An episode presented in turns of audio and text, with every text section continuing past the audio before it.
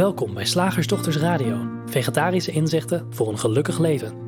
Linda Spaanbroek en Angela Mastwijk geven jullie een kijkje achter de toonbank van de menselijke ervaring. Hoe werkt het daar nu echt? We maken gehakt van ingewikkelde concepten en fileren met liefde ook jouw leven. Dat alles onder het motto: geluk mag het een onsje meer zijn.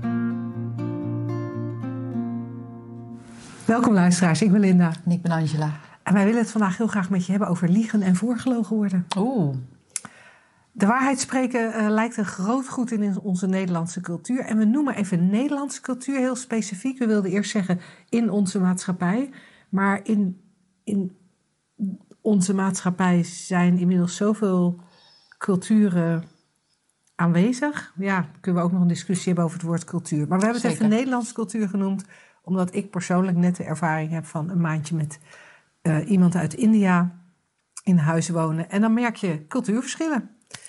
Um, het geeft ons het idee dat, dat, dat van die, de waarheid spreken, dat geeft ons het idee dat we de ander kunnen vertrouwen als we hem op zijn woord kunnen geloven. Ja. dat is best wel veilig, toch? Ja, dan weet je waar je aan toe bent. Ja. En toch, ondanks het feit dat we met z'n allen het zo belangrijk vinden om de waarheid te spreken, constateren we tegelijkertijd dat bijvoorbeeld politici het ene moment A zeggen en op een ander moment glashard Z kunnen poneren als de absolute waarheid.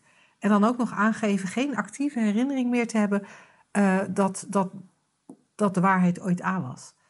Um, en wat wij ons ook nog afvroegen, of misschien wel constateerden, aan de ene kant zeggen we, we willen graag de waarheid horen, maar willen we wel altijd de waarheid? Willen we wel altijd de waarheid? willen we als, wel altijd de waarheid? Als je partner naar bed is geweest met iemand anders. Mm Eén keertje. Oh, Wil je dat? Eén keer, keertje. keertje is belangrijk. Ja, één keertje is belangrijk. Oké. En, en daar dan nooit meer. Wil je dat dan weten en daar dan de rest van je leven last van hebben? Wat een aanname is, want ja, misschien heb je daar geen last misschien van. heb je er geen last van. Of wil je dat dan maar liever niet weten? Als je moeder tegen je zegt: Nou, er kan wel een kilootje of tien af. Wil je dat dan weten of wil je dat niet weten? Als je, moeder tegen je zegt. Ja, maar is dat de waarheid? Ja, ik, ja. Nou ja. Nou, laten we, dan, laten we het dan. Uh, want een kilootje of tien erachter, dat, dat, dat eraf, dat is dan, daar kun je dan nog over discussiëren. Maar als ze zegt: Zo, je bent een flink stuk zwaarder dan de laatste keer dat ik je zag. He, daarvan kun je zeggen dat, dat dat zou je een soort van objectief kunnen vaststellen als de waarheid. Op een weegschaal, ja. Op een weegschaal. Ja. Of dat, dat, ja, dat, dat, is, dat, ja. dat ik zelf ook geconstateerd heb. Ik ben twee maten. Ik heb twee broekmaten groter aan dan, dan twee maanden geleden. Je kijkt nu naar me. Het is niet waar. Oh, maar ik wou net zeggen. Ik denk, heb, Heb ik iets gemist? heb ik iets gemist? Maar stel dat dat zo Oh, is. stel. En dan nog wil ik dan horen van mijn moeder, die dan de waarheid poneert door te zeggen: Je bent wel aangekomen. Wil ik dat dan horen? Dat ligt eraan, hè? Ja. Maar hij is leuk, hè? Dat, dat liegen en voorgelogen worden. We leren onze kinderen natuurlijk, althans, dat heb ik die mijne proberen te leren, totdat ik eh, bij een mentor een, eh, een, iets anders kreeg voorgespiegeld, waardoor ik dacht: oh shit, ja, dat is niet handig. Eh, ik heb mijn kinderen altijd geprobeerd te, te leren van eh, je, moet de waar, je moet wel de waarheid zeggen. Het kan me niet schelen wat je uit hebt gevroten, maar als je het maar gewoon vertelt, weet je, dan, dan is het goed. Dan probeert mama wel niet boos te worden. Ja, Totdat eh, dus eh, mijn mentor zei van... Oh, dus jij vindt dat, dat je altijd de waarheid moet spreken? Ja, nou ja, dat vond ik dan wel. Of ik het zelf altijd deed, was dan, was dan, was dan ook nog de vraag. Want we hebben ook nog zoiets als leugentjes om bestwil. Hè, dus dan wordt het al een beetje vaag. Of je, je vertelt je kinderen dat Sinterklaas eh, bestaat bijvoorbeeld. Dat is dan ook weer... Ja, maar dan doe je mee met een soort cultureel eh, geaccepteerd dingetje. culturele leugen. Culturele leugen. Ehm, en dan heb je dan ook nog zoiets. En mijn mentor zei van ja, want, want stel dat je, het, is, het is oorlog en eh, je hebt een paar Joden als onder de grond zitten en de nazi's dan voor de deur. En die zeggen: Goh, goedemiddag, heb je toevallig een paar Joden onder de grond? Eh, ja, ga je dan de waarheid spreken of niet? En ja, toen dacht ik: ja, dat is eigenlijk, eh, jeetje, ik hoef er dus geen. Ik, Destijds constateerde ik, en dat vond ik al heel behulpzaam, gewoon op het menselijke vlak. Gewoon in het dagelijkse leven. Oh, het is, uh, ik zag, het is dus heel contextafhankelijk. En ik kan dus gewoon, in plaats van er een regel van te maken, kan ik gewoon kijken wat is in dit moment um, um, handig. En dan kan je natuurlijk zeggen, ja, dan is het handig voor jou, maar niet voor die ander. ja. Hè, nee, maar wat is in, in dit moment passend, laat ik het zo zeggen. En dan hoopte ik altijd dat ik met alle partijen rekening hield. Dus vriendelijk tegen je schoondochter zeggen, nee hoor, het valt best mee met die reet. ja, ik zeg maar wat. Of, uh, um, en in een ander moment, ja, als, de, als dat zo opkomt, zeggen van ik kan het even die niet verzinnen. Die zit inderdaad te strak. Hè? Laten we bij Ja. hetzelfde onderwerp houden. Die broek Ja. zit inderdaad te Ja. strak. Nou, wat, wat, terwijl ik naar je luister, denk ik van... Ja, er is natuurlijk, er is natuurlijk zeg maar een ding van, vanuit, vanuit jezelf. Hè? Van, van, Mhm. zeg je de waarheid tegen de ander of lieg je? Ik denk dat we ook dan nog een soort onderscheid maken tussen grove leugens en leugentjes om bestwil. Is natuurlijk ook al interessant, want hoe, hoezo weet ik wat het beste is voor die ander? Ja. Misschien is het voor die ander wel heel goed om te zeggen: nee, inderdaad, die reet is te groot.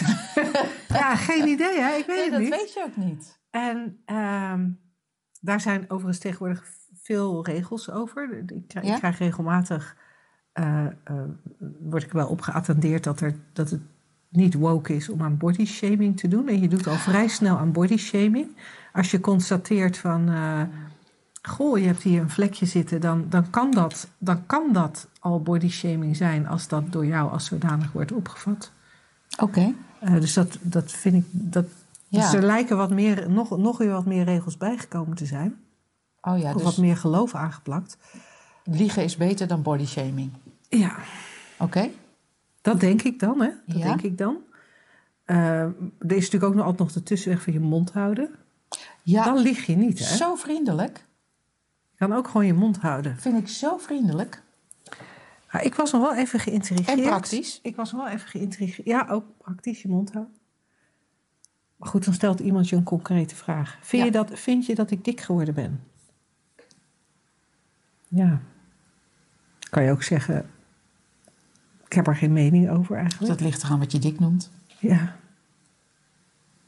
Ja, dus er zijn eigenlijk heel veel opties. Maar wat ik interessant vind, het lijkt haast wel alsof we liegen Mhm. makkelijker vinden. Misschien vind ik dat alleen maar makkelijker. Mhm. Dat we liegen makkelijker vinden dan voorgelogen worden. Oh ja. Ja, dat denk ik ergens ook wel. Dat denk ik ergens ook wel. Van, nou ja, zelf zien we dan nog wel een soort nuttige redenen of, of eh, specifieke momenten waarin het, het, eh, de, de waarheid misschien niet zo belangrijk is. Of, ehm, maar blijkbaar kunnen we ons niet verplaatsen in dat die ander dat ook heeft. Of datzelfde mechanisme hanteert. Ja, want, want ik, ik, er komt bij mij een, een, een eh, herinnering boven van, van een fix aantal jaren geleden. Mhm. Toen ik een relatie had met iemand die verslaafd was. En ik vond het belangrijk toen dat hij niet toegaf aan zijn verslaving. Dus dat hij niet de middelen gebruikte die hij graag wilde gebruiken. Mhm. En het is een heel aantal keren voorgekomen dat ik aan hem vroeg: Heb je gebruikt? En dat hij zei nee. En dan kon hij me ook heel strak aankijken met zijn mooie blauwe ogen. Nee, dat had hij niet gedaan. Waar jij zulke pupillen in zag. Oh. of niet? Nou, ik ben echt zo'n bent naïeve een naïef, ja. Ik, ik, eh, dus, eh, en dan kwam er de volgende dag of een week later kwam er uit dat hij... En dan, dan, wat dan de reden was waarom hij het dan wel vertelde, dat hij toen wel gebruikt had. En ik herinner me dat ik daar zo boos over werd. Terwijl als, als hij op. Het was eigenlijk een soort uitgestelde boosheid. Want als hij op Ja. dat moment gezegd zou hebben: Ja, ik Ja. heb gebruikt, zou ik dan boos geweest zijn. Ja. En nu was ik boos omdat hij erover had gelogen. Dus hoe dan ook, de boosheid was eigenlijk niet te vermijden van zijn kant. Hè? Hij probeerde waarschijnlijk ook boosheid te vermijden. Als ik nou maar niks zeg, dan wordt ze niet boos. Geweldig, hè? om dat gewoon te constateren. En ook al is het met terugwerkende kracht, maar dat, dat we. Ja. Eigenlijk, als je, als je gewoon realiseert hoe we als mens eh, functioneren. ehm, en hoe de wereld er, en anderen er soms voor ons uitzien. En hoe we de wens hebben om onszelf veilig te houden, op een bepaalde positie te houden, in een relatie te houden. eh, ehm, vrij van, van de toren van, van je partner te houden of wat dan ook.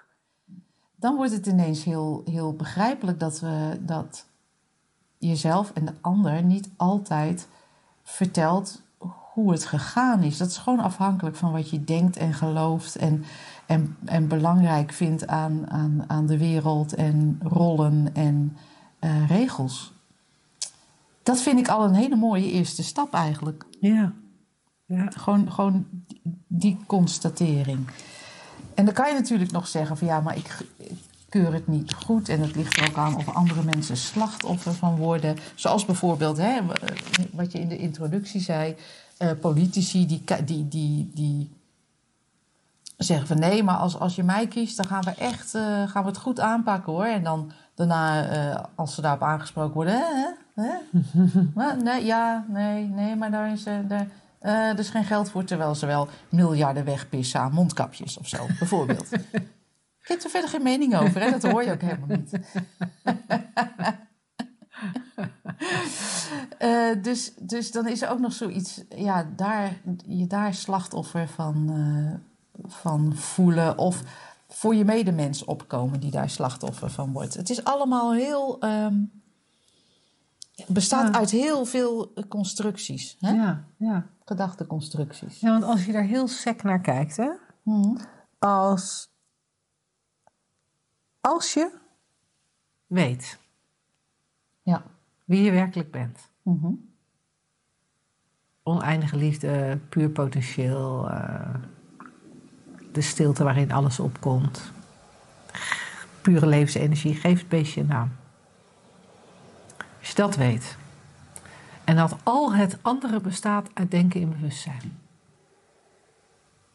Alles bestaat uit denken in bewustzijn. De hele Ook wereld. Alles Echt, wat je, echt, wat, je, wereld. wat, je, wat je denkt over dat ervaringsvoertuig, zoals je dat tegenwoordig eh, graag noemt. Dat, dat hele ervaringsvoertuig, dat, dat, dat lijf, dat karakter, dat is allemaal, is allemaal dat denken in bewustzijn. Is dus eigenlijk niks waar. Eigenlijk zodra je je mond open doet, lieg je al. Want je zegt bijvoorbeeld, nou ja, ik heb dus eh, besloten om eh, dit eh, project op mij te nemen. Dat heb je helemaal niet besloten, is gewoon gebeurd. Dus eigenlijk lieg je altijd.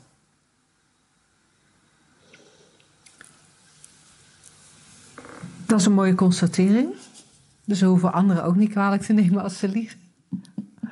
Ehm, en het, ik vraag me af of er nog een ander aspect aan zit. Ja, Als je, als je dat weet, beseft, ehm, zou het dan nog uitmaken wat een ander zegt? Je kan je, je, kan je voorkeur hebben tuurlijk. Mag. over wel of niet. Nou ja, de waarheid is natuurlijk eigenlijk nooit. en Je constateert net, je liegt altijd. Maar een soort van subjectieve waarheid, dat je daar dan nog een bepaalde voorkeur voor hebt. Ja, laten we dat even de- een tijdelijke realiteit noemen. Ja, want ik vraag me ergens af dat als, als, je, dat, als je dat echt beseft, hè, dan, Mhm. dan, dan komt daar ook gelijk dat besef mee mee dat die ander, dat jij die ander bent of dat jij en die ander hetzelfde zijn, de, de, de, diezelfde creatie in, in die grote ruimte. Is, is, dan, is dan zoiets als voorgelogen worden of liegen, zou dat nog ergens blijven hangen? Ik heb het idee dat er Ja. een ikje moet zijn waar je in gelooft voordat, je, voordat eh, aan je blijft kleven wat een ander zegt. Ja, geinig hè? Ja, nee, dat, dat, dat, dat ik is een soort, eh, hoe noem je dat, klittenband hè? Ja, Ja. Ja, en dat is natuurlijk een heel cool uitgangspunt. Dat is ook- Van, want dat het, Ja. als je ziet dat, dat de hele wereld uit gedachten bestaat. Dus dat het allemaal, ik zeg wel eens met een grove term, gelul in de ruimte is, maar letterlijk. dus het is een oneindige ruimte en daar vindt gelul in plaats. Ook al denken we dat we de waarheid spreken, dat bestaat gewoon niet op dat niveau. Hè? Wel tijdelijke realiteiten.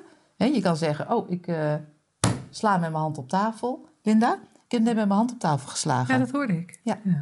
Nou, weet je, dat soort eh, eh, simpele dingen. Maar verder, weet je, hoe conceptueler het is, hoe meer we gaan inkleuren, invullen. Maar uiteindelijk is het allemaal gelul in de ruimte. Hè, dat is eigenlijk een soort samenvatting van wat jij zei. En ehm, ja. En, Ja. En, en, en, en, en dan? Ja, want, want het ziet er voor mij ook uit alsof, als we even het hebben over, over zelfliegen, dat we dat doen als een soort sociale smeerolie om ervoor te zorgen dat we niet buiten de groep komen of dat we niet Ja. alleen komen te staan. Of, Ja, dat we ons veilig houden. En weet je wat ik soms ook hoor? Dus een tijdje geleden z- zei een vader tegen mij: van ja, wij in ons gezin vertellen de kinderen, twee kinderen, gewoon altijd de waarheid. Hè? Dus opa heeft kanker en als hij doodgaat is het gewoon afgelopen, want er is niks na de dood. Ja. Wij vertellen graag de waarheid. En, en ik moest daar inwendig, want ik, dat, ik heb daar niks mee te maken natuurlijk. Ik moest daar inwendig om lachen, want ik dacht, je vertelt niet de waarheid, je vertelt jouw denkkaders. Jij, jij vertelt wat jij denkt dat kanker is, jij vertelt wat jij denkt dat eh, de dood inhoudt. En wat je kinderen voorspiegelt is helemaal niet de waarheid. Dat zijn jouw Nee. denkkaders. Dat, is- dat is indoctrinatie. Ja, eigenlijk Nou, serieus, toen ik mijn kinderen aan het opvoeden was, ik was me dan, ik, ik, voor mij zag het eruit als indoctrineren. Ja, is en dat deed, dat deed ik dan ook soms bewust. Ik heb mijn kinderen heel bewust geïndoctrineerd als het ging om alcohol en drugsgebruik. Ja. En mijn best voor gedaan. Gelukt, hè? Dat is gelukt. Ja, knap man. Maar, denk ik dan, hè? maar het is, dat, dat, voor mij geeft dat wel ook een andere, geeft wel een, een beetje een ander gevoel of een andere blik daarop, hè? Mhm. Of je denkt dat je de waarheid spreekt, of dat je weet dat je aan het indoctrineren bent. Omdat Ja. je de voorkeur hebt voor. Omdat je een voorkeur hebt voor dat denkkader. Ik heb een voorkeur voor geen drugsgebruik Ja. en geen alcoholgebruik. Ja. Of matig alcoholgebruik. Kunnen we daar weer over discussiëren? Wat is dat dan? ja, inderdaad, dan moet je daar weer een grens eh, trekken. Maar dat vind ik wel eh, mooi dat je dat eh, zo, zo helder had en hebt. Van, ehm, we kunnen het eigenlijk niet weten. Maar nou, hier ga ik er gewoon een geloof in stoppen. ja. ja. En dan, en dan lukt dat of niet. Het kan natuurlijk ook zijn dat kinderen meer luisteren naar eh, eh, hun leeftijdsgenoten. het geloof van Hè? ander. Het geloof van een ander of, of weet ik veel. Of ze zijn toch te nieuwsgierig en gaan experimenteren. Dat kan. Of je vertelt je kind van je moet geen, eh, geen alcohol drinken, maar je doet het zelf wel bijvoorbeeld. Dat is dan ook niet zo'n hele goede indo- indoctrinatie. Ehm, ja, maar dat, verschil herkennen vind ik al heel mooi. Ja, Want dan ben je een soort wel er bewust van. ja. Maar we zijn ons vaak niet eens bewust van dat we maar wat aanliegen. Nee. Dat zodra we ons mond open houden, we eigenlijk ons al uit de waarheid in de tijdelijke realiteit van de vorm eh, begeven en alles een soort de verantwoordelijkheid nemen over dit leven. Nou, ik was vanmorgen toch maar weer lekker op tijd. Alsof ik daarover ga. Weet je wel? Maar nee, maar dat oh, vind ik- oh, goed hoor. En dat is eigenlijk wat jij zei van eh, eh, die ik ertussen zetten, waardoor ja, dingen heel verantwoordelijkheid worden genomen, maar ook heel belangrijk lijken van, van dat je de waarheid hoort. Ja. Ja. ja. Want anders ben ik. Heb jij mijn vertrouwen beschadigd? Vind ik trouwens ook een hele leuke in dit kader. Ik heb hier vertrouwen zo. Ik hang het aan jou op. Ja. Ja, nu beschadig je dus mijn vertrouwen. Ja. Ook zo'n leuk gelul in de ruimte. ja, als je er zo over nadenkt wel, hè, Ja. dan wordt er aan mijn kant iets verzonnen. Ja. Van nou, ik, ik, jou vertrouw ik, maar dan heb ik dus wel een idee van wat jij dan moet doen om dat eh, vertrouwen te Ja. behouden. Hè? Dus, maar Ja. ik geef het jou wel, hè? Ik, ja, en ik, Ja, ik, ik- heb geen idee wat ik krijg. jij hè. hebt geen idee. ik heb maar, niet eens het nee. idee dat ik het gekregen heb. Nee, Maar als ik nee. daar wel een idee van heb, weet ik eigenlijk niet precies wat het inhoudt. En jij leeft gewoon zoals je leeft. En dan op een gegeven moment doe jij iets waarvan ik denk... Ja, hallo, hallo. Nu heb je, ik had je mijn vertrouwen gegeven, maar nu heb je het beschadigd. Maar jij wist helemaal niet wat het was, wat de regels waren en dat je het überhaupt had. Het is, of, je- of je had het wel uitgesproken en dan, oh god, nee, ben je er wel... Oh ja, nee, word jij schul, Ja, ga wat, schuldig wat, voelen. wat hoort daar dan wel bij, wat Ja. niet? Ja. Ja, Nou, ik leuk. denk altijd van, ja, ja, nou ja, nee, la- ik vind het wel mooi zo eigenlijk. dit. Je, je hoort, daar kunnen hier nog lang over doorgaan. Maar dat gaan we niet doen. Zeg, slagersdochters, hoe bak ik die vega-burger? Over naar de luisteraarsvraag. Eh, de, vraag, de vraag voor vandaag die werd gesteld in een van de online bijeenkomsten van ons online programma Leven zonder angst. Maar wij vonden hem zo leuk dat we dachten we gaan hem ook in de radioshow beantwoorden. Ik heb hem even wat algemener gemaakt. Bij Leven zonder angst gaat het natuurlijk specifiek over angst. Ehm, en algemener gemaakt is de vraag: wat heb je eraan om te weten dat je heel bent achter je nare ervaring? Als ik bang ben, lijkt dat niks te helpen. En als ik verdrietig ben, lijkt het ook niks te helpen. Ik vind het echt de vraag der vragen. Ik vind hem zo cool. Want inderdaad, wat heb je er nou aan? Ik zit hier, eh, ik zit hier de ogen uit mijn kop te janken. Ik zit hier te hyperventileren. M- mijn Ja. hart gaat, gaat tekeer. Ik krijg amper adem. Ik En maak me heb- enorm zorgen over de toekomst. Ja, wat heb ik er nou aan om te weten dat ik heel ben? Wat een, Ja, zit ik hier lekker heel te huilen en te bibberen. ja, en te... wat een klote concept. Ja. En waarom ik het zo'n coole vraag is, is omdat ehm, inderdaad, je kan dat heel zijn niet als mantra gebruiken. Heb ik heel lang wel geprobeerd trouwens. Het werkt beperkt, kan ik je vertellen. Het werkt, maar beperkt. Je hebt zelfs een boek geschreven waar dat Ja. eh, om de zoveel bladzijden Ja, eh, inderdaad. En dan was het- genoemd En werd. dan kwam het soms uit, uit echt dat weten en vaak ook uit een mantra. Van ik wil het graag dat het zo is. En dan zit je net op het verkeerde niveau te klooien. Maar goed. Ehm, wat ik zo mooi vind is dat in het tweede gedeelte van die vraag eigenlijk de sleutel ligt. Er staat als ik bang ben lijkt dat niks te helpen. Als ik verdrietig ben ook niet. Want dan ben je dus per ongeluk die drie principes, en dat snap ik, ook door, door wat wij zeggen, gaan zien als een methode om van je angst af te komen en van je verdriet af te komen. In het moment. In Want het dat moment. vind ik het grappige. Het Ja. kan zomaar gebeuren. Het gebeurt heel vaak dat door inzicht dingen wegvallen. Ja, dat je dat- echt niet meer bang Dat bent. je niet meer bang bent. Of we kennen een heel aantal mensen waar bijvoorbeeld eczeem is verdwenen. Bij mij Ja. is die 25 jaar chronisch pijn verdwenen. Fibromyalgie hoorde ik van de week. Dus er kan zomaar van alles verdwijnen, Ja, maar niet in het moment. Dus op het moment dat ik bang ben, dan heeft mezelf vertellen dat ik heel ben inderdaad geen zin. En, en weten dat je heel ben, in zijn algemeenheid. Het lijkt er wel. Ja, even terug. Jij had laatst. eh, ja, volgens mij noemde je het ook al in een eerdere radio-uitzending. had je de vergelijking met een waterglijbaan. Ja. Dat als je eenmaal op de waterglijbaan bent, hè, als je eenmaal heel bang bent of je bent heel verdrietig. In een moment, hè, we hebben het niet over je hele Al leven of maanden. Of, of- gewoon ja. maar in dit moment zit ik te janken op de bank. Dat zou je kunnen vergelijken met dat je in een waterglijbaan gestapt bent. En, en die gaat. Ja. En die gaat onvermijdelijk naar beneden. En, en als je daar je best gaat doen om jezelf tegen te houden, zei jij de vorige keer, dan verbrand je aan de zijkant ook nog ja, je handen. Dat is heel grappig. Ik was het weekend was ik in een waterglijbaan. En het was heel leuk, want ik moest daar natuurlijk aan denken dat jij dat had gezegd. Dat ik dacht, oh ja, het is ook waar ook. Want je gaat. Je gaat En je gewoon. kan, ook niet, je kan ook niet langzamer. Op een gegeven Nee. moment, dit was een waterglijbaan. Ik ben er een paar keer achter elkaar ingegaan. Hij begon rustig en op een gegeven moment kwam hij in een versnelling. Nou, als je eenmaal in die versnelling zit, zit je in die versnelling. En kun je alleen maar Ja. wachten tot je in het water plonst. En dat is eigenlijk met, met die gevoelens die we hebben ook. Die menselijke Ja. ervaring die we hebben ook. Als die er is, dan is die er. Ja. Maar wat wel grappig is, dat als je weet hoe waterglijbanen werken, dan zou het zomaar kunnen gebeuren dat je er niet meer ingaat. Kan.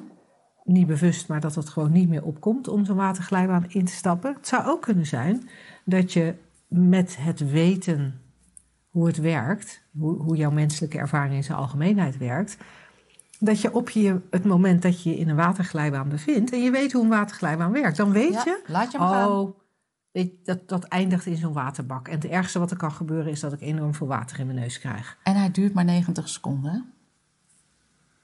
Ook nog eens. En, eh, en dat was grappig, hij was 79 meter. Maar je bent echt heel snel 79 meter afgeroest. Ja, ik noem die 79 of die, eh, die 90 seconden omdat dat, nou ja, Mhm. discutabel misschien, maar in de wetenschap gezegd wordt, dat puur een emotie, puur angst, puur verdriet, hoe je het ook wil noemen, welk label je het ook geeft, dat die energie daarvan, gedachte-energie, duurt maar 90 seconden. Duurt die langer, dan ben je in alle onschuld er een verhaal aan het vastknopen, je er tegen aan het verzetten. Dan ben je dus aan de randen van die, eh, van die, van, die waterglijbaan aan het hangen. Heel oncomfortabel. Er komen steeds meer mensen op je nek, weet je wel. Het is echt steeds erger. Eh, je badpak zit in je bilnaad. Eh, weet ik veel. Maar dan ben je iets, iets aan het doen. Dan zit je in de weerstand tegen En die het waterglijbaan. interessante is hè, dat ook als je dat probeert en al die mensen zitten in je nek en die, nou, dat uiteindelijk, onvermijdelijk, kom je toch in die waterbak terecht. Ja, je gaat. Dat, of je er nou je tegen verzet of niet, of je erin meegaat of niet, je komt in die waterbak terecht. Ehm, maar ik was ergens anders naartoe met mijn verhaal, want ik, want ik, en ik heb de behoefte mijn verhaal af te maken, dat Ja. merk je. Doe dat vooral. dat als je weet, als je weet hoe een waterglijbaan werkt, dan weet je dat je altijd veilig bent. Want je, je, eindigt in dat water, in die waterbak, en daar kun je met je voeten weer bij de grond en kun je gaan staan. En kun, kun, je, kun je het water uit je neus snuiten of, of, of je haren uitknijpen of wat je dan ook prettig vindt. Je badpak weer goed, eh, goed doen. je badpak uit je bilnaad halen. Maar dan is het weer oké. En, en dat is eigenlijk wat inzicht in de drie principes je biedt. Als je op de momenten waarop je gewoon oké bent, zo eens een studie maakt van hoe een waterglijbaan werkt. In ons geval zo eens een beetje bekijkt en leert en hoort hoe die menselijke ervaring nou echt tot stand komt. Je gaat het mechanisme daarachter zien. Oh, wacht even. Er is die levensenergie. En, en, en nou, die, die stroomt altijd, die gaat altijd. En dan, en dan is er met die levensenergie, komt er denken en bewustzijn mee. Komt er denken en gevoel mee. En, en dat is gewoon hoe het werkt. Ja. Dat is hoe de menselijke dat is een ervaring werkt. proces. En als je dat weet, in de rustige momenten, op de momenten dat je in de waterglijbaan zit, is het gewoon helemaal niet handig om eens joh, eventjes... Nee, ga dan gewoon. Maar in de rustige momenten, ah, hoe werkt het nou? Ah, zo werkt het. En dan zul je merken dat als je dan toch een keertje in zo'n angstglijbaan terechtkomt of in een verdrietglijbaan terechtkomt, dat er ergens tegen de achtergrond het weten is, ja, dit kan niet lang duren. Dit kan niet lang duren. En het bestaat alleen maar uit gedachte-energie eigenlijk. Ja. Bijvoorbeeld, hè, wij zeggen maar een paar dingen. Het is niet wat- dat je dit moet op gaan zitten schrijven en dan moet gaan zitten lezen als je een paniekaanval hebt. Want dat, nogmaals, waterglijbaan. Ja, als je, in, eh, ja, als je in die paniekaanval zit, dan kan je maar beter inderdaad gewoon. eh, dan maar gewoon eventjes eh, Ja. meegaan met de paniek. Ja, ik denk, ga erbij liggen, kind, als je bang bent dat je omvalt. Ja, ja. En, en niet om het af te doen als ah, het is niet, niet, niet belangrijk of het is niet erg. Maar om je te laten zien, en ik hoop dat je dat er ook in hoort, dat, dat die ervaring uiteindelijk, als we onze handen ervan af zouden kunnen houden, of als we ons denken ervan af zouden kunnen houden, dan, dan kan paniek of verdriet kan eigenlijk niet zo heel lang duren. Maar we schrikken ons te pletter van het feit dat het systeem nou eenmaal zo werkt dat we voelen wat we denken. Dus er zijn bange gedachten of, of de, de, er zijn verdrietige gedachten. En natuurlijk komt daar een heel naar bang of verdrietig gevoel bij. En het lijkt wel alsof we daar dan mee aan de haal gaan. Ja. En dit klinkt allemaal heel persoonlijk en zo persoonlijk is het natuurlijk niet, maar het kan wel behulpzaam zijn om dat te herkennen.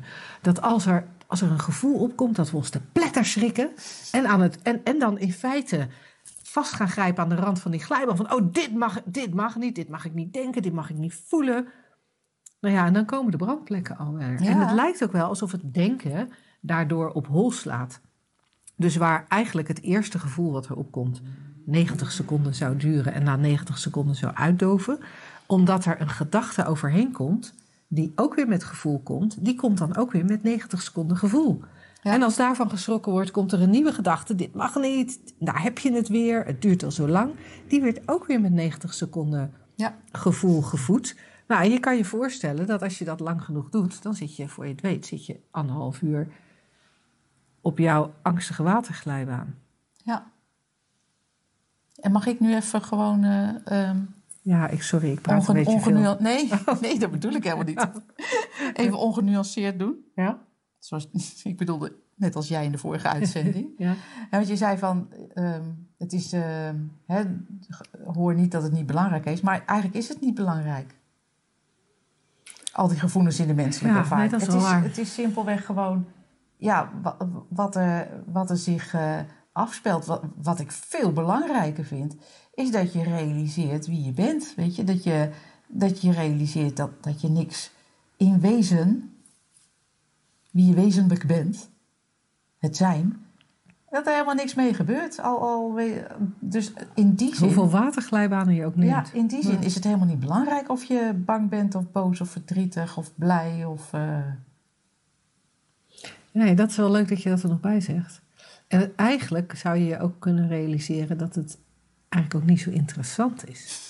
Want ik weet niet hoe het met jou zit, maar er komt bij mij echt, als ik in, zo'n, is- als ik in een verdrietige bui ben of in een onzekere bui of wat voor bui dan ook, er komt echt niks nieuws voorbij. Ik heb nou echt, nee, van mijn oude shit. Het is echt, ik heb nou nog nooit dat ik eens denk, nou, Nou. wat een leuk, originele, onzekere gedachte heb ik hier. Ja, wat, Nee. wat, wat een uniek angstje komt hier voorbij, zeg. Het is echt allemaal dezelfde shit. Het komt allemaal op hetzelfde neer. Ja. Ja, Dus ja, dat, dat zou je er aan kunnen hebben om te weten dat je heel bent achter je nare ervaring. Nou, we kunnen ons voorstellen dat dit een bron is van nieuwe vragen. Stuur ze ons vooral toe naar vragen.slagersdochters.nl. We gaan er heel graag mee aan de slag. Woensdag, gehaktdag. Zeg slagersdochters, welk concept gaat er vandaag door de molen? Vandaag heeft Marjolein het concept aangedragen. Het is grappig, het zijn allemaal mensen uit de opleiding de laatste Ja. tijd die. die Ja. eh, eh, onze, onze conceptgenerator Rob is natuurlijk ook uit een van onze vorige opleidingen. Maar de concepten van deze maand zijn allemaal van mensen uit de huidige opleiding. En Marjolein zei: eh Terugrijdend naar huis zag ik een leuk concept. De verkeerde afslag nemen. Het lijkt echt te kunnen. Of toch niet? ja, en dan de verkeerde afslag. Ja, ja. en dat kan je natuurlijk heel letterlijk nemen. De verkeerde Ja. afslag nemen op de snelweg. En dan is die alleen verkeerd in de zin dat, van dat je ergens anders uitkomt dan waar je gedacht had. Of dat het langer duurt voordat je op je gewenste plaats van bestemming bent. Maar is dat dan verkeerd? Geen Ook idee. maar omdat je die mening hebt? Ja, Omdat je haast hebt? Ja, hoewel Ja, de, dat kort- is vaak de zo. kortste weg naar huis. ja. Eh, maar als je hem meer, ehm, minder letterlijk neemt... en niet echt een afslag op de snelweg... maar we zeggen dat natuurlijk ook vaak in ons leven... Nou ja, ik heb toch even, ik heb even de verkeerde afslag genomen met deze baan. Oh ja, dat zeggen we. Ja, inderdaad. Of met deze man of met deze vrouw of met, eh, met eh, deze craving voor paprika chips. Ja, weet ik veel. Ja. Deze verslaving. Geinig, hè? En ik denk, ja, dat verkeerd, hè? Ik moet denken aan Shakespeare. Nothing is either good or bad, but thinking makes it so. Hele wijze man, volgens mij. Die eh, wist hoe het werkte met dat leven. Dat het één groot toneelspel was. Met één speler. Ehm, dus dat, ja, dat, dat verkeerd in wezen kan het niet. Maar volgens het denken wel. En daar heb je eigenlijk gewoon al het, het, antwoord. Het kan niet, maar het lijkt wel zo te kunnen. Maar dat is alleen omdat we denken en omdat we oordelen en omdat we verhalen maken. En ik dacht ook nog, en ook niet in termen van verkeerd, maar meer als uh, beetje onhandig, vergissingje, is dat we op enig moment in ons leven, en daar zijn de theorieën over verdeeld, sommige mensen weten van zes of zeven jaar, en jij als orthopedagoog, eh, Linda, hebt dan meer het idee dat gebeurt al uh, als een kind uh, verschijnselen toont van, um, hoe noem je dat? Verlatingsangst. Verlatingsangst, ja. Dus, uh, ze baby zijn. Ze baby zijn al. Dus, maar het maakt niet uit. Maar we nemen ergens in het leven, we leven gewoon, worden geboren in een wereld van denken, maar er is nog niet een idee van een persoon, er is nog geen conceptueel brein ingericht. Dus er is gewoon leven en het leeft zoals het wordt beleefd zoals het zich aandient. En er is wel contrast, want je leeft in de wereld van denken, maar nog niet een ikje erin die, die daar wat van vindt. Of hè, als er huilen is, er huilen, maar er zit nog niet in, een idee in uh, van dat dat niet mag of dat het anders zou moeten, of dat er een ikje is die dan huilt en langer of harder zou moeten huilen, of, of juist niet. Uh, dus, dus in die zin zag ik ook die afslag nemen van ergens in het leven van de mens lijkt er een afslagje genomen te worden richting ik.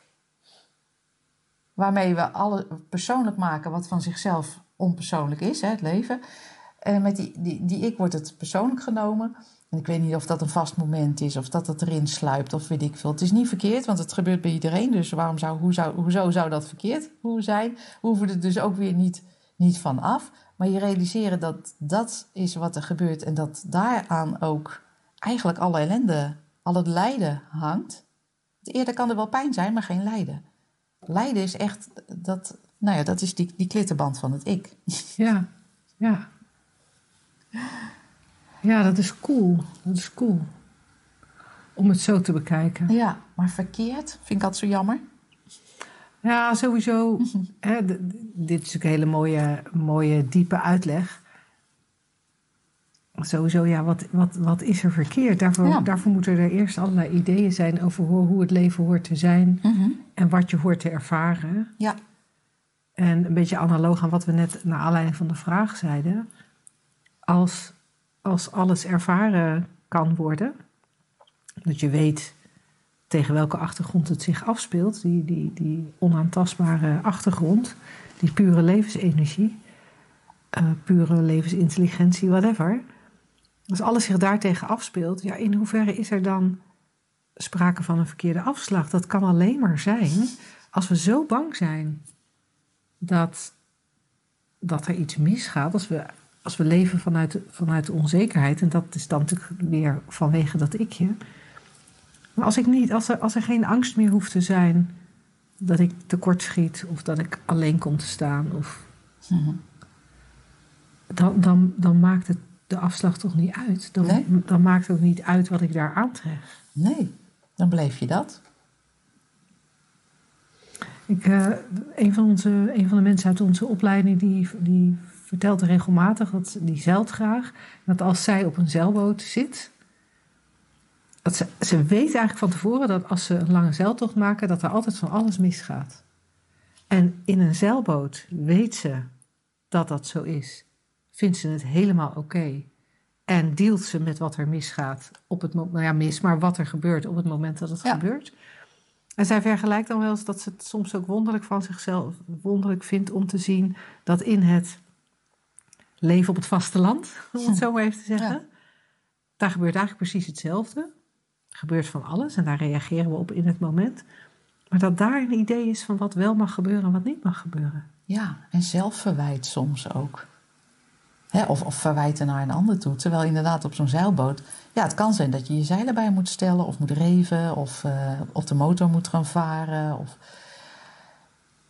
He, je, dat er een, een, een, touw breekt. Of, je boeien uit moet gooien. Of uh, voor anker even moet gaan. Of, uh, kompas doet het niet meer. Ik ben geen zeiler, dus ik, ik roep nu een paar termen die misschien helemaal niet kloppen. Ja. Um, En, en daar deel je dus dan blijkbaar mee. Ja. Geinig, hè? En in het leven gebeurt dat ook gewoon. Dus we zijn prima uitgerust om dit leven te leiden. Anders was je er niet. Maar uh, hè, daar twijfelen we dan weer aan, hoor. Ja, maar dat mag niet gebeuren. Leuk, hè? Heel geinig. Heel graag tot volgende week. Tot dan. Trek in meer geluk? Download dan ons gratis e-book 3 principes voor geluk. Te vinden op www.slagersdochters.nl/gratis.